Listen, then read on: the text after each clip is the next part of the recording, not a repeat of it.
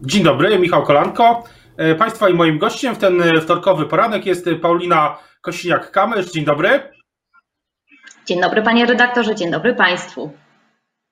W Tarnowie w trakcie konwencji kampanii prezesa P S L Władysława Kosiniaka-Kamysza mówiła pani w, w sobotę, że w wyborach prezydenckich startuje dziesięciu mężczyzn i pani chce być głosem kobiet w Polsce. Pytanie, na czym to pani jak to pani zdaniem sobie, jak to pani sobie wyobraża? Zarówno w kampanii tych kilku tygodni jeszcze, jak i w, jako w Pałacu Prezydenckim. Panie redaktorze, dokładnie tak jak pan redaktor powiedział. dziesięciu kandydatów i to jest dziesięciu mężczyzn. I z, ta moja reakcja, żeby być głosem kobiet, nie wynika z tego, że ona się wzięła znikąd. Przede wszystkim wzięła się z tego, z takiego wielkiego odzewu w wiadomościach przede wszystkim prywatnych do mnie, na mediach społecznościowych i oczywiście też moich znajomych. I, i te reakcje pokazały, reakcje kobiet, że, że ten głos kobiet musi być wreszcie wysłuchany. I ja uważam, że, że tak musi być. Od wielu lat mówimy o sprawach kobiet, że one są bardzo ważne, wręcz najważniejsze, ale mam takie poczucie, że w tej sprawie się naprawdę nic nie zmienia na przestrzeni lat. Ja też pozwoliłam sobie zacytować słowa pani marszałek Kidawy-Błońskiej, która powiedziała, rezygnując z kandydowania, że zauważyła, że czas kobiet jeszcze nie nadszedł, że on jest dopiero przed nami, że zauważyła, że w Polsce mężczyzna postrzegany jest bardziej jako ten władczy. Ja się z tym absolutnie nie zgadzam i sobie zadaję sama sobie pytanie, ile tak naprawdę na ten czas kobiet musimy jeszcze czekać? pięć, dziesięć, piętnaście, pięćdziesiąt lat? Ja tak naprawdę nie wiem i myślę, że nikt tego nie wie, dlatego myślę, że my kobiety musimy wziąć sprawę w swoje ręce, tak żebyśmy nie musiały krzyczeć o swoje prawa, o które krzyczem, krzyczymy już naprawdę na przestrzeni kilku lat i w tej sprawie się nic nie zmienia. Musimy walczyć o prawa takie naprawdę podstawowe, bo niby mówi się, że jest równouprawnienie w Polsce. Okej, okay, ale w dalszym ciągu mamy problem z różnymi płacami kobiet i mężczyzn, którzy są na tym samym stanowisku. Są zawody dedykowane tylko i wyłącznie dla kobiet, to widać zwłaszcza w moich miejscowościach, gdzie później na przykład w dyskontach spożywczych za kasami siedzą same kobiety. I wreszcie dla mnie sprawa najważniejsza jako dla lekarza, dentysty i dla męża, który jest lekarzem, ile musimy czekać na podstawowe badania diagnostyczne, profilaktyczne my jako kobiety, czekamy miesiącami, czasami nawet latami. I to nie jest norma, przynajmniej nie jest to norma dla mnie, ja się z tym nie zgadzam.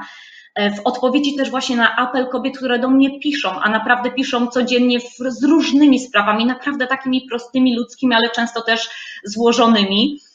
I, i uważam, że nie możemy czekać, bo czas kobiet jest tu i teraz, zwłaszcza kiedy mamy prezydentową, która na ten apel nie zawsze odpowiada, prawda? I uważam, że, właśnie... że my kobiety potrzebujemy. Jedno właśnie pytanie, mówiła pani o równości płac, a czy gdyby była, gdyby, jeśli zostanie pani pierwszą damą, to czy oczekiwałaby pani albo czy, czy, czy prezydent Kosiniak-Kamysz wtedy miałby inicjatywę ustawodawczą, czy zmieniłby prawo, żeby pierwsza dama też miała swoje wynagrodzenie pełniące, pełniąc tą funkcję? Ja już się na ten temat wypowiadałam i uważam, że tutaj akurat w tej kwestii oddałabym głos obywatelom w dniu referendalnym.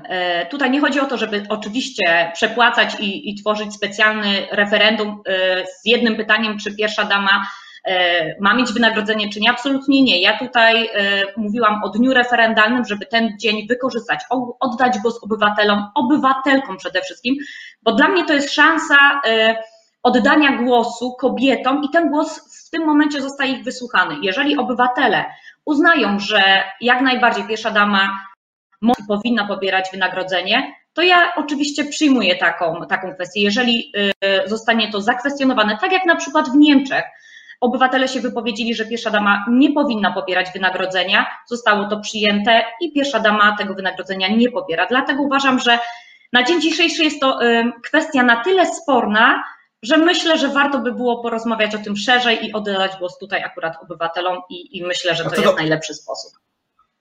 A co do pani Małgorzaty Kidawy-Błońskiej, to czy, czy uważa pani, że jej, um, jej wycofanie się, jej rezygnacja, no nie wiem jak to, jak to zgrabnie ująć, jej rezygnacja z, z wyścigu, z kandydowania, um, to jest w jakiś sensie krok do tyłu, jeśli chodzi o um, pozycję kobiet w polityce w Polsce?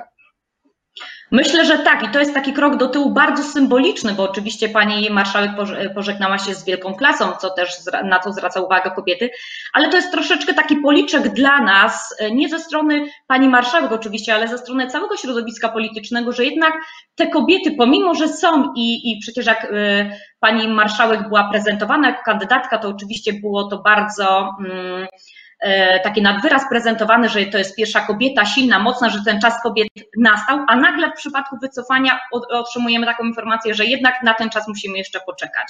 Więc myślę, że tak, że to jest krok milowy wstecz dla kobiet, gdzie te kobiety naprawdę bardzo też walczą o to prawo też takie um, uczestniczenia w życiu politycznym, bo w ostatnich wyborach parlamentarnych tych kobiet było więcej na listach wyborczych i chwała im za to, bardzo się z tego cieszę, ale w dalszym ciągu tych kobiet w tej polityce myślę, że brakuje, bo dla mnie jako kobiety zawsze takie uwłaczające było to, że na przykład jeżeli rozmawialiśmy o sprawach dotyczących tylko i wyłącznie kobiet, nas kobiet, w studiu siedzieli sami mężczyźni. Ja do, tego, do tej pory nie, nie jestem w stanie tego zrozumieć, nie jestem w stanie tego pojąć i zawsze tych kobiet mi brakowało i brakuje w dalszym ciągu, więc, więc musimy w dalszym ciągu widać walczyć o swoje prawa my same i musimy pokazać też taką solidarność kobiecą, myślę, że w tym wszystkim i to jest najważniejsze. Stąd też mój głos takiego odzewu właśnie do wszystkich kobiet, że tak, głos kobiet jest tu i teraz i mamy na to naprawdę teraz olbrzymią szansę, bo jak nie teraz, to kiedy?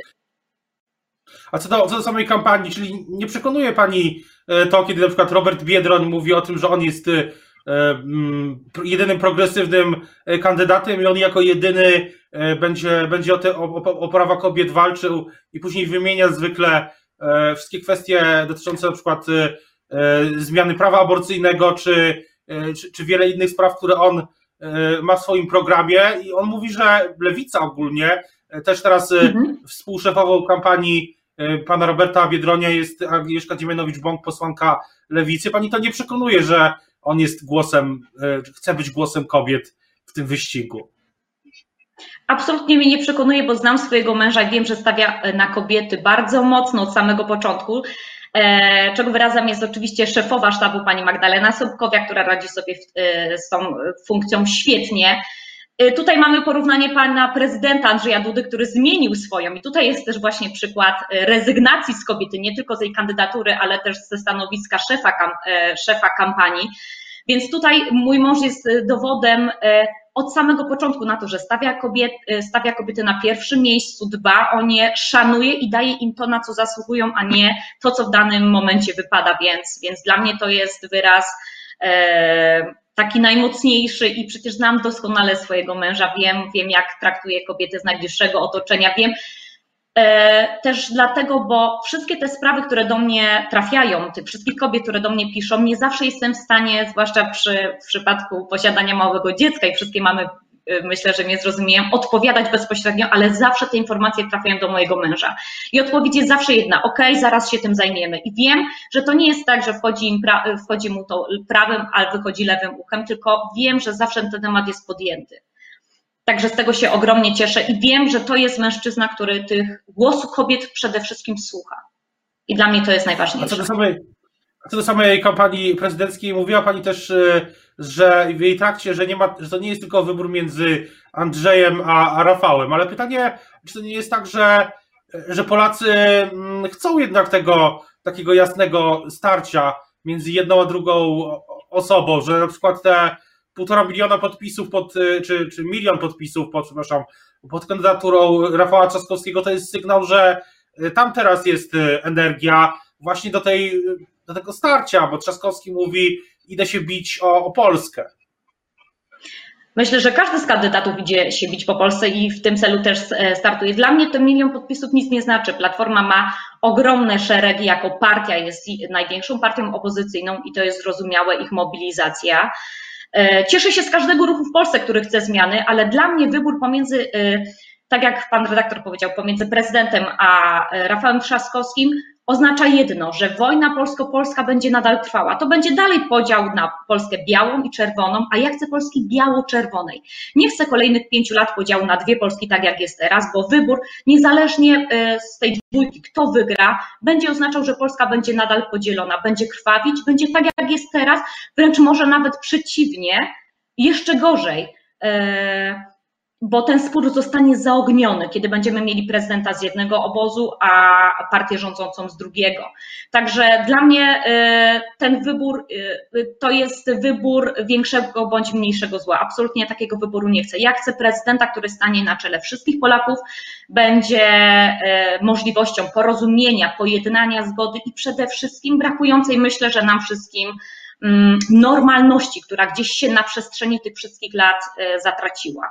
Ja nie chcę kolejnych wigilii, gdzie ojciec nie rozmawia z synem, córka obraża się na swoją matkę, bo ta głosuje na PiS, a młodsza na P O, bo tak jest teraz. Te domy są naprawdę podzielone. Ja nie chcę kolejnych pięciu lat, żeby wyglądało dokładnie tak samo. Ja chcę wreszcie normalności i stawiam na, na swojego męża. Wiem, że on jest gwarantem tego. A są najbliższych pięciu tygodni kampanii jeszcze około, to szykuje się też debata prezydencka organizowana zgodnie z obowiązującym prawem przez T V P, być może będą inne debaty. A czy, czy, czy, czy chciałaby Pani albo czy, czy uważa Pani, że to dobry pomysł, że była debata właśnie w jakimś sensie kandydatek na pierwsze damy, jeśli mogę użyć tego sformułowania? To jest dobry pomysł Myśl, i kandydata. Myślę, że jak naj... Myślę, że jak najbardziej, bo też dlaczego ja się często wypowiadam i pokazuję swoje zdanie, bo w każdym związku, kochającym się związku czy w prawdziwej rodzinie, ludzie mają wpływ na siebie, te poglądy się mieszają i, i tutaj chodzi o to, żeby też nikogo nie okłamywać, prawda, bo ten głos pierwszej damy naprawdę jest potrzebny, zwłaszcza po ostatnich pięciu latach, kiedy tego głosu nie było ze strony właśnie pierwszej damy. Myślę, że Polacy tego oczekują i mają prawo do tego wiedzieć, ja, jakie zdanie, jakie poglądy, co robimy, co myślimy, myślimy, jakie mamy pragnienia, marzenia, że Polacy na to zasługują, więc myślę, że taka debata, zresztą ja kiedyś o takiej debacie mówiłam swojemu mężowi, że, że to by było bardzo ciekawe i to by było przede wszystkim coś takiego świeżego, nowego i myślę, że taki zastrzyk też energetyczny na te ostatnie dni kampanii.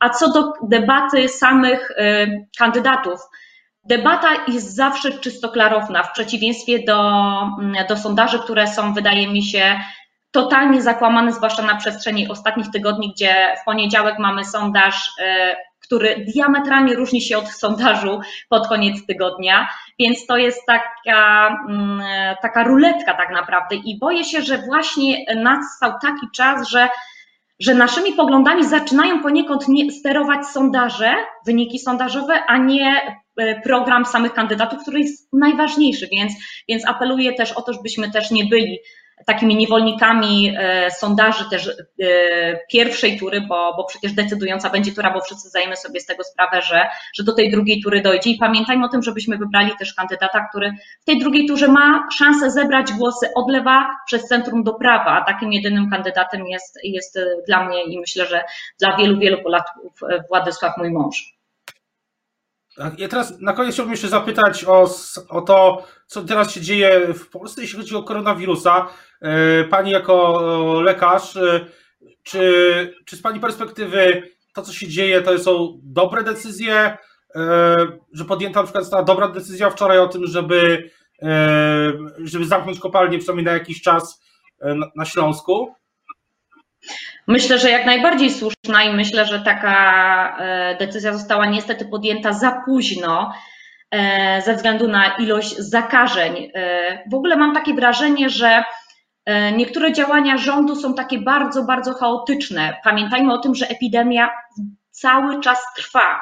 Musimy i też, a chciałabym zaapelować do wszystkich, żebyśmy wzięli też odpowiedzialność w swoje ręce, nosili nadal maseczki, dbali o, o higienę, higienę rąk, używali rękawiczek, bo w tej kwestii się nic nie zmieniło. My jako jeden z nielicznych krajów w Europie mamy liczbę zakażeń praktycznie cały czas na tym stałym poziomie, wręcz w ostatnich dniach wczoraj było pięćset dziewięćdziesiąt dziewięć zakażeń i boję się, ile będzie ich dzisiaj, więc, więc myślę, że zostaliśmy wszyscy tacy troszeczkę uśpieni przez poluzowanie tych wszystkich obostrzeń, bez takiej yy, prawdziwej kampanii informacyjnej. Mi tego bardzo brakuje też jako lekarzowi, jako, obywat- jako obywatelce kraju i, i boję się, że my wszyscy tak się troszeczkę w tym za bardzo poluzowaliśmy.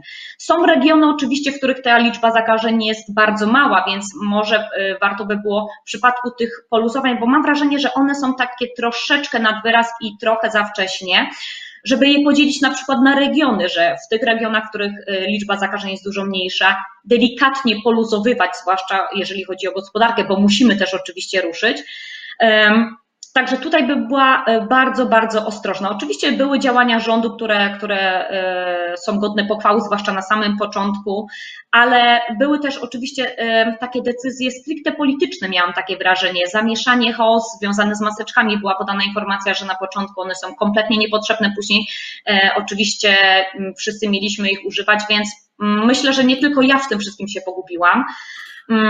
A czy na przykład... Ale na przykład teoretycznie pytając, na przykład gdyby stanęła teraz Pani przed takim wyborem, czy posłać dziecko do, do szkoły, przedszkola, czy nie, to jak by Pani zdecydowała? Właśnie ze względu na, bardzo... na koronawirusa, bo... Jest to bardzo ciężki temat i kontrowersyjny, bo w tej sprawie też pisały do mnie mamy, zwłaszcza mamy samotne, które wychowują dzieci i, i tak naprawdę trzeba z czegoś żyć, ta gospodarka musi ruszyć, ale też boją się o swoje dzieci, więc to jest temat kontrowersyjny. I tutaj uderzyłabym w tą stronę przede wszystkim, które samorządy, które żłobki są gotowe, czy przedszkola na przyjęcie tych dzieci, bo, bo samorządy same też decydowały, które żłobki otworzą, które nie, czy są na to gotowe, czy są niegotowe. Mi, szczerze mówiąc, byłoby bardzo ciężko podjąć taką, taką decyzję i, i tak naprawdę musiałabym być w stu procentach pewna, że personel przede wszystkim tego miejsca jest, jest na to przygotowany, bezpieczny, a co za tym idzie, bezpieczne jest, jest też nasze dziecko. Więc tutaj jest, myślę, że bardzo, bardzo trudny temat, który wymaga też zainteresowania większego, myślę, że ze strony rządu, bo tutaj rodzice stoją naprawdę przed bardzo trudnymi dylematami, czy posłać to dziecko do przedszkola, żłobka, bo przecież muszą też iść do pracy, prawda? Więc to jest temat bardzo, bardzo złożony. O tym, co będzie dalej, jeśli chodzi o rozwój, rozwój, miejmy nadzieję, że ta liczba zakażeń zacznie już szybko spadać. O tym będziemy też informować na, na łamach Rzeczpospolitej, na er pe kropka pe el. Teraz już bardzo dziękuję za rozmowę Państwa i moim gościem dzisiaj była Paulina Kosiniak-Kamysz. Dziękuję bardzo. Życzę dziękuję bardzo, pozdrawiam. Dziękuję wzajemnie.